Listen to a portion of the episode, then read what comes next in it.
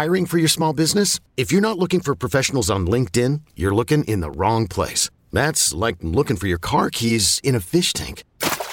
LinkedIn helps you hire professionals you can't find anywhere else, even those who aren't actively searching for a new job but might be open to the perfect role. In a given month, over 70% of LinkedIn users don't even visit other leading job sites. So start looking in the right place. With LinkedIn, you can hire professionals like a professional. Post your free job on linkedin.com slash recommend today. eBay Motors is here for the ride. Remember when you first saw the potential? And then through some elbow grease, fresh installs, and a whole lot of love, you transformed 100,000 miles and a body full of rust into a drive that's all your own. Look to your left. Look to your right. It's official. No one's got a ride like this. There's nothing else that sounds like, feels like, or looks like the set of wheels in your garage. With over 122 million parts, you can make sure your number one ride or die stays running smoothly. So there's no limit to how far you can take it. Brake kits, turbochargers, engines, exhaust kits, roof racks, LED headlights, bumpers, whatever your baby needs, eBay Motors has it. And with eBay Guaranteed Fit, it's guaranteed to fit your ride the first time, every time, or your money back. Plus, at these prices, well, you're burning rubber, not cash. Keep your ride or die alive at ebaymotors.com. Eligible items only. Exclusions apply.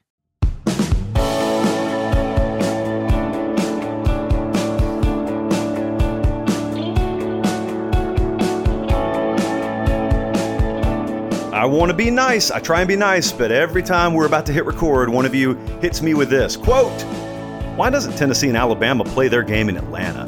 That would be an easy sellout and give an equal playing field. That's the sound of me dropping the eye, Josh. This is the Late Kick Extra podcast. I am I'm shook. I'm shook. I pride myself on being level-headed. I can't deal with this foolishness. Now, the general rule of thumb around here when we do the late kick extra mailbag, which is just wall to wall question and answer, some of them smarter questions than others, is once you say with all due respect, you can just say anything you want to after that. That was always Meemaw's way of life.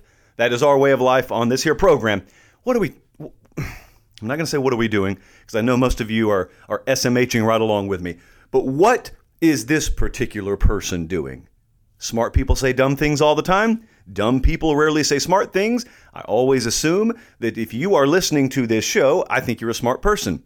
You could say dumb things. I've been known to do it a time or two. Let's just dive into this question. That this is going to be our first question in case you haven't realized today. Because this is this is like politician speak. This is someone who just woke up on a Thursday and said, you know, something needs to change today. I, I don't really even know what, and it doesn't necessarily matter if it's broken or not.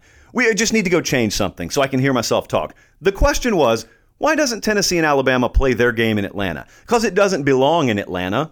Allow me to answer right along with reading the question. Because it doesn't belong in Atlanta, because one of the teams is named Alabama, the other one is named Tennessee, and unless it's December and you've got a conference championship on the line, or it were a playoff scenario or scenario, it doesn't belong on a neutral site in a neutral venue because no one associates Tennessee football or Alabama football with Mercedes Benz Stadium. It's not the way that works. We continue. That would be an easy sellout. Yeah, as it would be in Neyland Stadium, as it would be in Bryant Denny Stadium. If we're in it for the gate receipts, by the way, might I remind you, those venues seat what, about 25 or 30K more than Mercedes Benz Stadium. We continue. And it would give an equal playing field. I don't want an equal playing field. Don't clip that individually and send it to HR. This is not a world, at least in the regular season, where you play on a level playing field, on an equal playing field. Home field advantage are three words that I thought we all understood, that I thought we all valued. Can we just can we just talk about it for a second? Maybe you're maybe you're in like a 2017 Tacoma and you're riding around uh, Acworth, Georgia. If you're listening to the show, you're probably a diehard college football fan. Have you ever thought that an equal playing field when Georgia plays Tennessee is important, or Alabama plays Tennessee, or South Carolina plays Tennessee? No. Now, what do you think they build those big venues in your backyard for? It's so every other year, in division play at least, or in cross division rivalry play, it's so you can have home field advantage. It's so that it's so 95 or 100,000 of your people can be a 12th man. Texas A&M has built an entire brand out of it. 12th man. Kyle Field, the 12th man. It exists for a reason. This is not broken. We don't need to fix this. We don't need an equal playing field. And 100% of the time, when Alabama goes to Neyland Stadium, I can guarantee you Tennessee is going to visit Bryant Denny Stadium 12 months from then. So it will all even out. Last year, I was on the sideline for Alabama at Tennessee, one of the very most memorable events and experiences I've ever had. We assisted in surfing the goalpost out into the river. We were there. We were there for it all. Choked on cigar smoke on the sideline, even though it was an outdoor venue. I lived it. I saw that Alabama team have to be police escorted out of there. And it was scary, but beautiful. You know, kind of like a baby being born. Scary, but beautiful. In its own unique way, that was beautiful. Not for an Alabama safety, maybe, but for a Tennessee fan who is 18 years old and therefore cannot even recall a time in their existence when Tennessee had beaten them and they were old enough to know what was going on. That was a beautiful moment. Why don't we move it to Atlanta? Because it would suck if it were moved to Atlanta. Not that there's any great petition out there to make this happen, but there have been rumors floating around, which we have tried our best to get out in front of and exacerbate to get batted down, that OU Texas could one day move to AT&T Stadium. And that would be a horrible, horrible move. And by the way, that's already a game played at a neutral site. But as you know, if you listen to Late Kick, there are two games, really one, and kind of a second one, that we grandfather in to to we to accepting, even though it's on a neutral site. One of them is OU Texas, one of them is, you know, Georgia, Florida. Obviously, when they play Army Navy, that's its own game. That is a separate conversation. But by and large, when when some of these older grandfathered in games are played, OU Texas being played at the Cotton Bowl, that's a college football environment. There's nothing sterile or sanitized about it at all. Quite the opposite.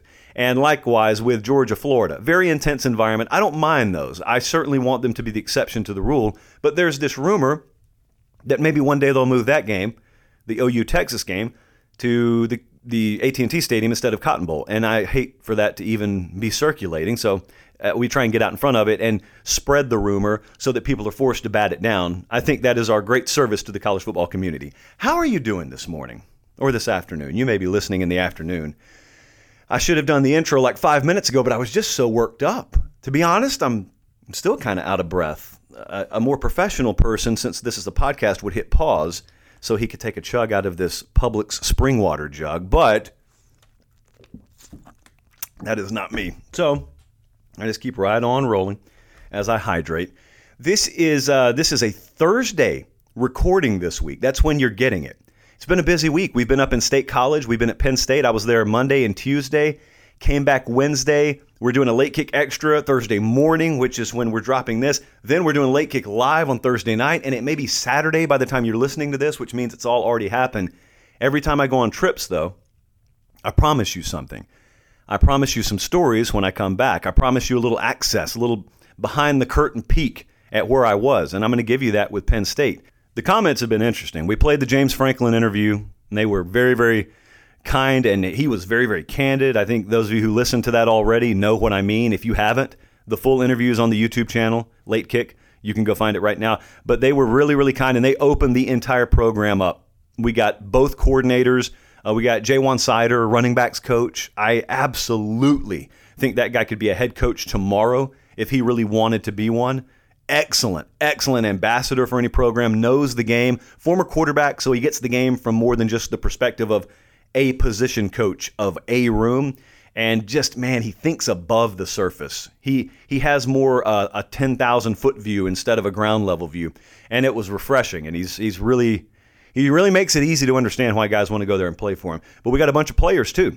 Talk to Drew Allar, you know, talk to Curtis Jacobs, talk to Abdul Carter, talked to a lot of those guys. Here's what I gathered. And I want to ask you what you get from Penn State. What I gathered is it's a program very, very happy, but not content. They're happy that they just won the Rose Bowl. Not at all content. Every building's unique. When I go in these places, sometimes you don't even know I'm there because I'm not there to do a show. So I'll, I'll be in places sometimes, you know, between shows, just on a Monday or a Wednesday, and I don't even publicize it because I'm asked not to. And I respect that. But when I can talk about it, as is the case now, I'll tell you, when you go in certain buildings, there's a different energy. When you go in Penn State's building, there's like a nervous, excited energy. And it's because they know they've got the biggest opportunity they've had to date. They don't run from it either. They don't shy away from it. They don't downplay it. Uh, but at the same time, they're focused on the task at hand, and they know they've got two big monsters in the Big Ten to deal with in Ohio State and Michigan. But also, they know there's a lot that is within their control that in some cases they haven't capitalized on. And I know NIL is a big deal nationally right now. At Penn State, it's even bigger a deal. There's been some some infighting up there, for lack of a better term. There's been some resistance to change. At Penn State, for example, we know we're supposed to be all in on football. Football drives the revenue boat. Every other sport exists because of football. Now, these are common sense facts I'm giving you. Everyone listening to this podcast knows that.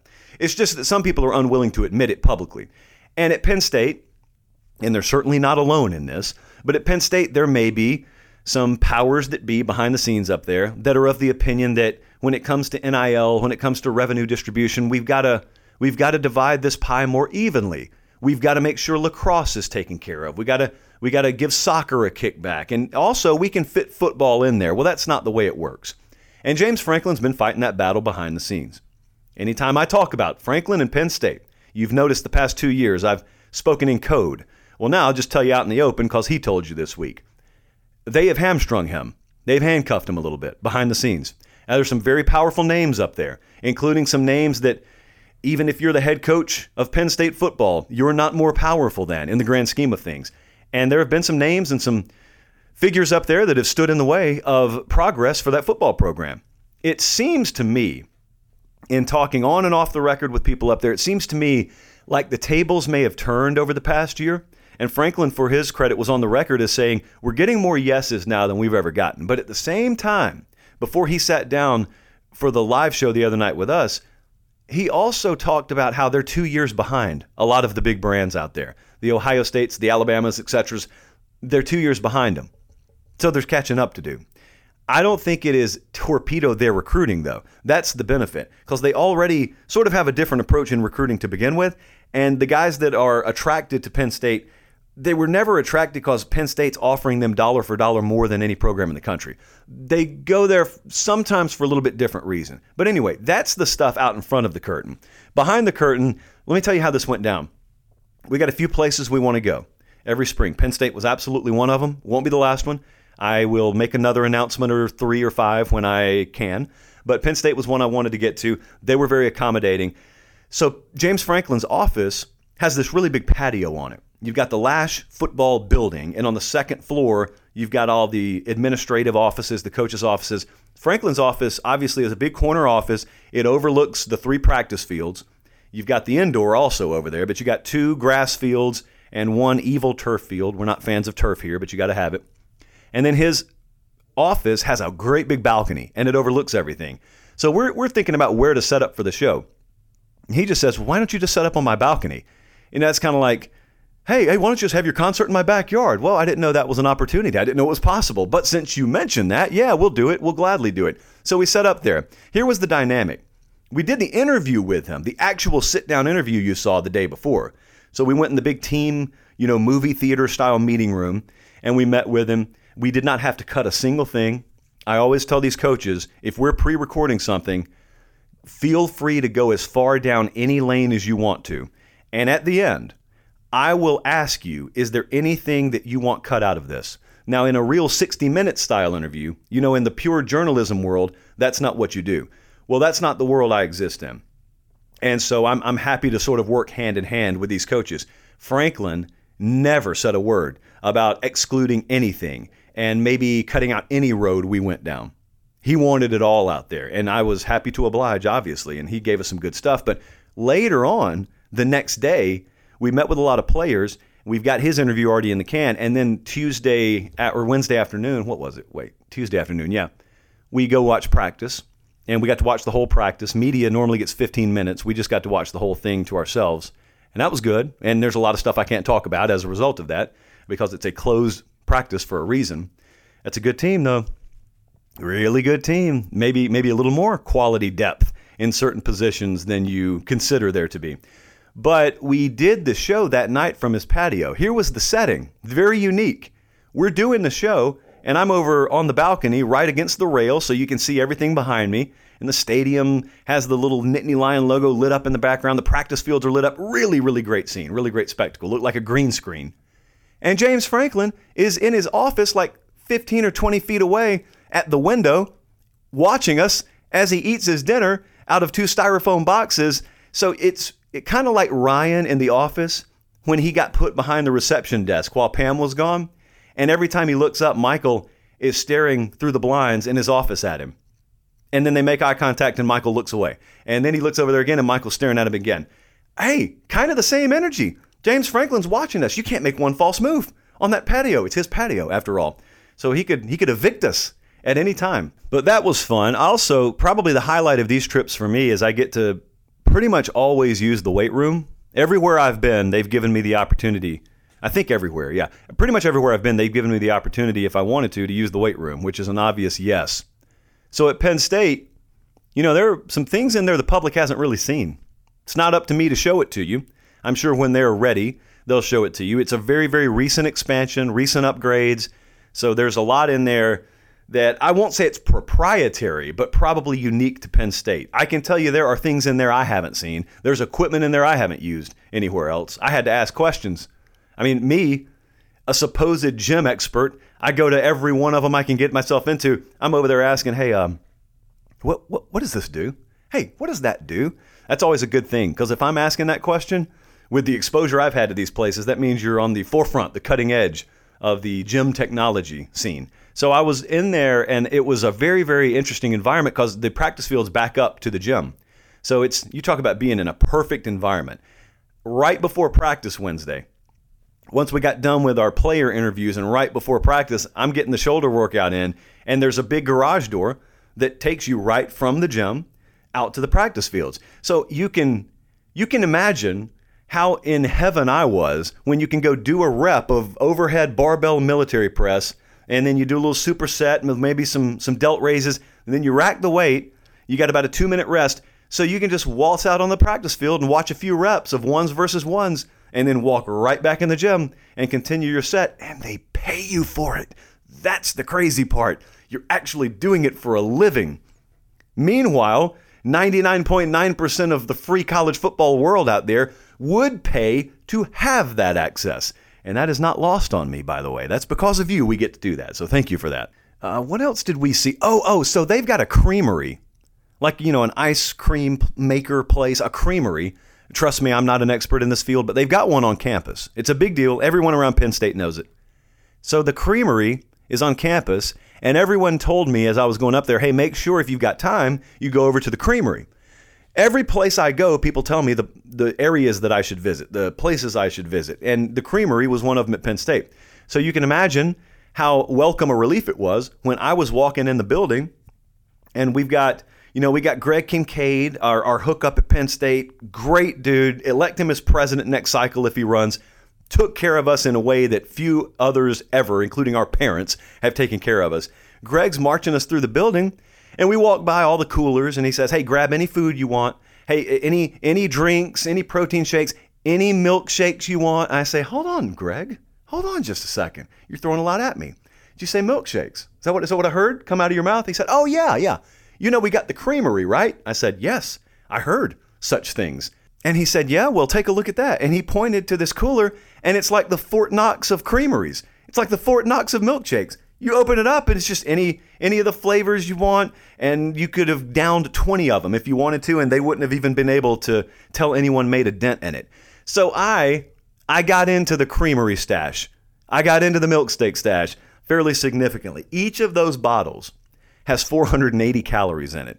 I'm, I'm out there asking Nick Singleton, Olu Fashanu. I'm talking to all these guys that are all going to be first round picks one day, and they're all talking about their weight gain. And then I find out what they have access to, and it's not a surprise. I don't know how anyone loses weight at Penn State. How, how do you lose weight? It's got to be the biggest roster in the Big Ten because they've got access to the same stuff that Meemaw's cows would have had access to growing up. It's such a beautiful thing. Uh, nutrition staff, they're great. Strength and conditioning staff's great. Coaching staff's great. Didn't have one bad interaction, didn't have one bad experience. And got a lot of friends in the Penn State beat up there. Saw Sean Callahan, Sean Fitz. Sean Fitz went on to work for another company that shan't be named, but I can still shout him out. That's fine. Fitz, he walks around. He's like seven foot four, uh, sort of an ogre, like a really sweet, friendly, kind, good looking ogre. Whomst amongst us doesn't know the type, right? So the Penn State trip was great. Now the drum roll starts. Where are we going next? I shouldn't have started the drum roll because I'm not ready to announce it this morning, but it's going to be fun and it's going to be pretty soon. So just stay tuned. And it will be, again, a program that every one of you out there has an opinion on. I've been having a lot of fun reading your opinions on Penn State since we took this trip. So, and I'm always open to those opinions. Someone's going to be right. When you gather enough opinion, someone's going to be right. All right, let's get to the next question in the mailbag. Our close personal buddy Diesel up in Greenville, he asked, "What negative consequences of Power 5 conferences breaking away would you expect to see?" And this one is one where on the surface you may not think there are any consequences, but if you appreciate the sport, like if you are a college football fan, then there are consequences. If you're a fan of or if you're a fan of a lot of people having opportunity, which I happen to be, then there are consequences. Because you got to understand what we mean, or what Diesel means when he says breakaway. Breakaway means the SEC and the Big Ten. Well, let me back up. Okay, let me let me not get out ahead of myself. We think in terms of Power Five right now. We think if you're if you're brand new to the sport, when people say Power Five, it's SEC, Big Ten, ACC, Big 12, Pac 12. Those are sort of the big boy conferences where it's understood the athleticism is a little bit better, the resources are more plentiful.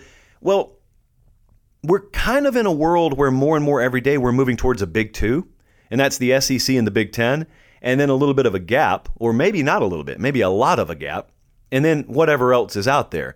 I'm, I'm not so sure we may not be headed to a three tiered system where you have the Big Two, then you have the middle tier, which is whatever, three conferences maybe, maybe four, and then you have the lower tier. But anyway, when we talk about breaking away, all we're talking about is the most powerful conferences. So clearly the SEC and the Big Ten would be amongst them. If there's more, great. But let's say at least the SEC and the Big Ten. We're talking about them looking around in the room and saying, we're powerful enough, we don't need to be associated with the NCAA. We don't need NCAA affiliation. We're going to break away. We're going to do our own thing. We're going to have our own guidance. We're going to have our own rules. We're going to broker our own TV deals, which they already do. We are not going to have governance from an outside entity. We're going to govern internally. Could happen. Could happen. A lot of people think it's going to happen one day, five minutes from now, 15 years from now, but a lot of people think it's going to happen. Well, when it does happen, what does that mean? Well, it means that a lot of the resource dries up. A lot of the money that is fed down, that trickles a little bit down to the what you would call the G5 level and then the FCS level, it dries up because you've got to think. And I don't know this to be a fact, but you got to think if there is a splitting away, the scheduling model starts to include only those kinds of teams. So there is no there is no Ohio State playing Miami of Ohio. There is no Georgia playing Louisiana Monroe. I would not think that would be in the cards. And you may not care about that. In fact, you may be like me. You may say, good. The more competitive the schedule, the more entertaining the product is, the better. And yeah, from a pure fall Saturday television perspective, that's true. That's where we have to stop and ask ourselves how do we balance what we say we care about? I'm, I'm the same as you. If you're out there rooting for that, I'm the same way you are. I love more competitive matchups. I'd a whole lot rather watch Georgia play LSU more often than I see him play Louisiana Monroe. All due respect to the Warhawks, that's that's the way it is. There's the Bruce Hornsby reference. That's just the way it is. Uh, maybe some things will never change. Maybe they will. But what else do we care about? Because I would be a liar if I said the end. I just told you, like, what, two minutes ago, that I care about opportunity. Well, I care about the opportunity for Louisiana Monroe football to exist and for those players on scholarship to have that opportunity. Well, they rely on that $750,000 paycheck where they get to go play Georgia. Maybe they get beat 48 to 3 and they're in a coma on the way home, but they got the paycheck. And that's going into a scholarship fund, and that's going into facility upgrades and enhancements, and that's going into an experience that maybe a left guard leverages and utilizes into a springboard to go and become a sixth round draft pick and he holds down a reserve spot on an NFL roster with three different clubs for seven years. Ends up starting in the twilight of his career for another three years, gets himself into that NFL retirement conversation, NFL pension conversation, changes his entire life financially. And he was never a name that was at the forefront of any all pro conversation, but he was in the mix because Louisiana Monroe football put him on the radar and he's in the mix. And all the contacts and the network of relationships that he built sets him up to where when he's 33 years old, he starts his own company and ends up changing the lives of many, many more people. It, it is amazing what that platform can do. There is no quantifiable way to know how many of those opportunities we are erasing when we detach major, major college football from just kind of major college football. But I know it's there. I know I certainly know we're not adding opportunities. Now we're adding some entertainment opportunities for me and you. And do we owe it to the Louisiana Monroes of the world? I guess technically we don't. But you know, I don't owe it to an old lady who's 103 years old and can barely look up because she's hunched over as she's using her walker to get around. I don't owe it to her to open the door for her. I'm going to open the door for her, not because any law tells me to. Common sense, ethics, morals, they tell me to. And I think from those lenses, I know it's the dirty word to talk about that these days in college athletics, morality and ethics and whatnot. But from those lenses, how do you justify that? I don't know. I, I have trouble with it. That's why I have trouble putting myself in the shoes of a major college football commissioner. You know, I go back and forth with some of you all the time on this about how you think those guys are so greedy and they're just looking out for their best interest. And you're kind of right. You're kind of right. That's their job. They are not philanthropists. They don't hire Greg Sankey to look out for the best interest of the entire sport. Hopefully, the decisions that he makes can align with what's in the best interest of the sport. And I think he has to value that because the greater good of the SEC is served when it's existing against the backdrop of a really strong college football. But when OU and Texas are out there and they're available and they're knocking on your door and you know if you don't open it they're just going to go to the Big 10 it's not greedy to snatch them up. It's competitive and economical common sense to snatch them up. There is no other option. You don't have the option to say no if you want to keep your job that is. So then we get a little ways down the road and it comes time to make the decision do you press the button do you split away and do you cost thousands of folks opportunities in the process while at the same time propping yourself up for a huge financial gain I don't envy the people that have to make those decisions. I know from my perspective, I hope it doesn't happen. I think that's where I stand on it. But then again, my perspective is not the same. My vantage point's not the same as theirs. Let's move it on here. Good mailbag. Good, good, healthy mailbag. Could probably use this one for the next three shows. Brandon from Norman, Oklahoma, he asked, Do you feel that over recruiting a position group is necessary for college football programs to do in today's transfer portal age? signing a quarterback every year, for example? Yes, because you can't know what you don't know. I was talking about this with someone at Penn State the other day, just kind of a staffer. I was talking about how if I were running a program, if I'm at Penn State, I'm recruiting quarterbacks every year. I don't care if I have Drew Allar. I don't care if I just got Jaxon Smolik. At USC, I don't care if I got Caleb Williams now and I got Malachi Nelson in the wings. I'm recruiting one every year because you cannot possibly know in the portal age what the future holds. And as it was explained to me, and I'll reiterate to you guys, what changed was not the portal. What changed is the one time exemption. In other words, being able to transfer without penalty. That's what changed. People could always transfer, they just hardly ever did because they were going to have to sit out a year. And now that you don't have to sit out a year on the first transfer, that opens the floodgates. So if I'm putting together a roster, especially with the most important position group in mind, how do you not? How do you ever plan out the next three or four years when you can't know what the three or four weeks in front of you after spring could hold? Sometimes you don't even know what the next three or four seconds holds, i.e., right now.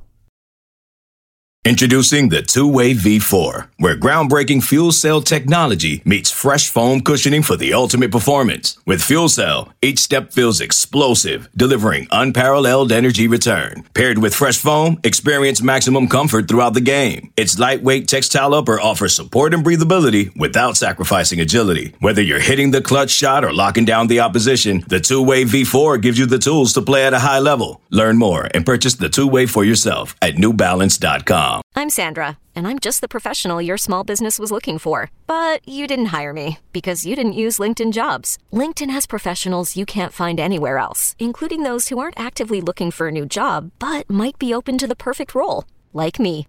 In a given month, over 70% of LinkedIn users don't visit other leading job sites. So if you're not looking on LinkedIn, you'll miss out on great candidates like Sandra. Start hiring professionals like a professional. Post your free job on linkedin.com slash recommend today.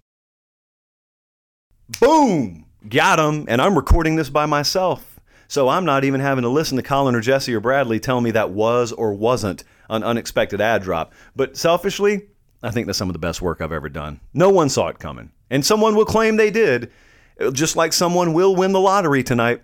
But it doesn't mean there was any skill behind picking those numbers, and I don't think there was any skill behind knowing that ad toss was coming. If you're new to the game, I try and fool you as best I can with when the ad toss is coming. Because frankly, sometimes it's hard to make ad tosses fun, and so this is the way we try and do it. Anyway, back to this conversation. Yes, yes, I would over recruit the position. So the risk in gathering a lot of quarterbacks is obvious. It is what? Well, it is, well, what if you scare some guys away? What if what if some guys on your roster transfer because you went and got another player? So be it, is my answer. So be it. Either way, I won. Because if I have a guy on my roster already and I recruit another one, I'm finding out about him. I'm finding out how much he believes in himself. I'm finding out how hardened his competitive edge is. And if it's not good enough and he transfers out, I found out. I found out that guy did not want any part of the foxhole here before I, he before he showed me on the field. Sometimes you find out guys aren't cut out for it on the field. Well, then it's too late. They're costing you games. You want to find that stuff out long before it's third down and four in week three of the season. And if I bring in a quarterback that's good enough to scare some of my existing quarterbacks away, I probably brought in a pretty good one. And so the aggregate is a lot of times when you bring a guy in and it causes roster churn, I think far more times than not, it means you upgraded your roster. Not all the time, but far more times than not. Here is a really good question from Americus, Georgia. How many of you know where that is, by the way? I do. The question from Americus, I'm stalling so I can pull it back up because I kind of dropped the window. I remember it. I don't have to look it up exactly. So the question was what would have happened if Saban actually left for Texas? And some of you know about this story, others don't. Uh, Nick Saban reportedly, and I say reportedly because I've never gotten him to confirm it with me, but see, Nick Saban reportedly considered leaving for Texas in the early to mid 20 teens. Can't remember the exact year, but think uh, 2011 or 12 or 13, somewhere around there. Nick Saban considered leaving. I believe this is a true story. I have enough people I trust that have told me that's a true story. So, what would happen then? What would what would happen if Nick Saban was the head coach at Texas for the last 10 years? Well, he wouldn't have been fired. So I feel confident in saying he'd still be there today. What would Alabama have done? Because they would have been the top program in the country at that point. And all of a sudden there's a job opening, and it's not open because Saban retired. It's because Saban went somewhere else, and he's not in your conference. So you don't necessarily have to play him every year. I think, man, it's it's a actually a very very complex exercise because the first thing I think of is where would Alabama have gone? Who would they have gone after? I throw that out to you. Who, who would Alabama have gone after? Let's just say the year was 2013. I can't remember exactly. Let's say the year was 2013. Who does um who does Alabama go after as their head coach? But anyway, so if Saban's at Texas, here's what I think happens. Texas has won multiple national championships by now. I think that is undisputably clear or indisputably clear. I'm never certain on which word to use. It's a tough one. And I also don't really care enough to go back and delete this and make sure I look it up and say it the right way. This is raw immunity. This is this is as is. You get it as is. Probably also immunity. So if Saban goes to Texas, I think they've got multiple titles. Here's what I wonder about though. The whole conversation we're having right now about conference realignment, that would have come much earlier, I think. I think that would have happened because Nick Saban would have run roughshod over the Big 12. I think that would have happened. There would have been competition from Oklahoma, and Oklahoma's not going anywhere. Now, in this scenario, Oklahoma doesn't just fall off a cliff. I think Oklahoma would have ended up doing what Auburn has done to Alabama while Saban's been there. They bite them a few times, but Saban has the upper hand because he's better than whoever Oklahoma has had, and he would have recruited better, and he would have fortified the lines of scrimmage, and he would have kept more Texas kids from going to Oklahoma, blah, blah, blah. But think about it in bigger terms. Think about Alabama versus Texas Tech. Think about Alabama versus Kansas. And I'm saying it intentionally that way because what Alabama has been, that's what Texas would be. So think about watching a bunch of Alabama versus Kansas State, Alabama versus Oklahoma State. I think we all know more times than not how that season's turning out. And it would have been boring. You would have had a bunch of blowouts. It would have gotten boring. And Saban wouldn't have liked it either because he still would have looked at the SEC and the Big Ten and known we fit there. We we are the biggest brand. Texas would be the biggest brand in the sport with Saban at, at Texas. They would be dominating individually, but collectively the conference wouldn't be. And I think it, you would have come to feel like the conference is holding Texas back, and the conference is holding Nick Saban back a little bit. And I think he would have wanted higher level competition, just knowing everything I know about him, because uh, he's been in the SEC and even demanding that they play more conference games in the SEC. So I think he would have moved and would have used his power to either expand the Big 12 or fortify the Big 12 in some way, or more likely, he would have tried to precipitate negotiations to get Texas out of the Big 12. I think that would have happened as it just did. I think it would have happened like a decade sooner. And I think Oklahoma would have tagged right along with them. And you got to remember also, this is right around the time. This is not too long after the time A&M had just gone to the SEC. So A&M went over there. I think their first year may have been 2012, and Missouri went over there too. So you would have already had the gateway open. They would have probably just left the door open, and then Texas and OU come through it too. And or maybe they go to the Big Ten, or maybe that deal where they went to the Pac-12 and the Pac-16 almost happened. Maybe that's how it goes down. And then also you've got just the the collateral impact of, well, if Nick Saban's not at Alabama, um, is Mark Richt randomly still at Georgia? because Georgia felt the heat, as did the rest of the league from Alabama. And, uh, you know, in 2012, Richt can't get over the hump, just barely. They lose to Alabama. A couple years later, he's out. Well, three years later, I think he's out. And he's out in a year where Bama comes in there and spanks him in Athens. Well, if Saban's not there, maybe that doesn't happen. Therefore, hey, maybe Kirby Smart's the head coach. Maybe Kirby Smart goes to Texas with Saban, puts in a few years. Maybe Alabama hires Kirby Smart. Maybe Smart's at Alabama, and then he succeeds there. And we find out Georgia is always where he wanted to be. And maybe Smart ends up bringing Alabama to the pinnacle. And then Georgia looks at Smart and says, We want you to do that here. And then there's a bidding war for Kirby Smart between two of the premier brands in the SEC. And in that sense, it's Bama, Georgia, pretty much like it is now, just with different names. Fun exercise. Uh, fruitless because we can't know the end, but fun exercise. We got a fun evening in store. If you're listening on Thursday, hey, Thursday night, so tonight we got Late Kick Live. And if you listen on Pod, thank you for that as well. We've got the number one college football podcast in the world as of today. We've got the number one college football show in the digital media world as of today. So thank you across all fronts. I don't really care how you watch or listen. Just as long as you're subscribed, you're more than giving us everything we could ask for. Uh, so anyway, if you listen on Pod, it'll be in your feed tomorrow morning. So thank you, thank you, thank you. Everything's possible because of you guys. Until next time. For junior producer Bradley, who will be cutting this up for me, we got producer Jesse, we got director Colin. It's not an army, but it's the only fighters I need. I'm Josh Pate. Thanks so much for listening. Take care, have a great rest of your day, and God bless.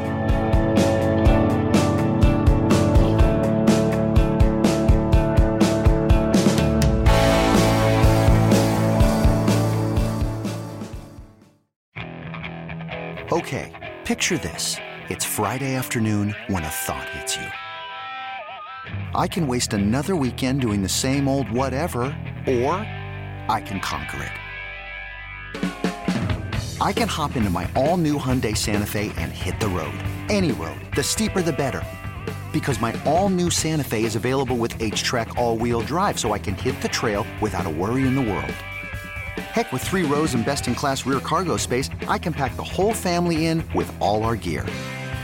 We've got available dual wireless charging for our phones, so we'll never lose touch with civilization, and we won't lose touch with the primordial power of Mother Earth. So, which is it? Waste the weekend or do something a little more epic? And conquer it in the all new Hyundai Santa Fe. Visit HyundaiUSA.com or call 562 314 4603 for more details. Hyundai, there's joy in every journey.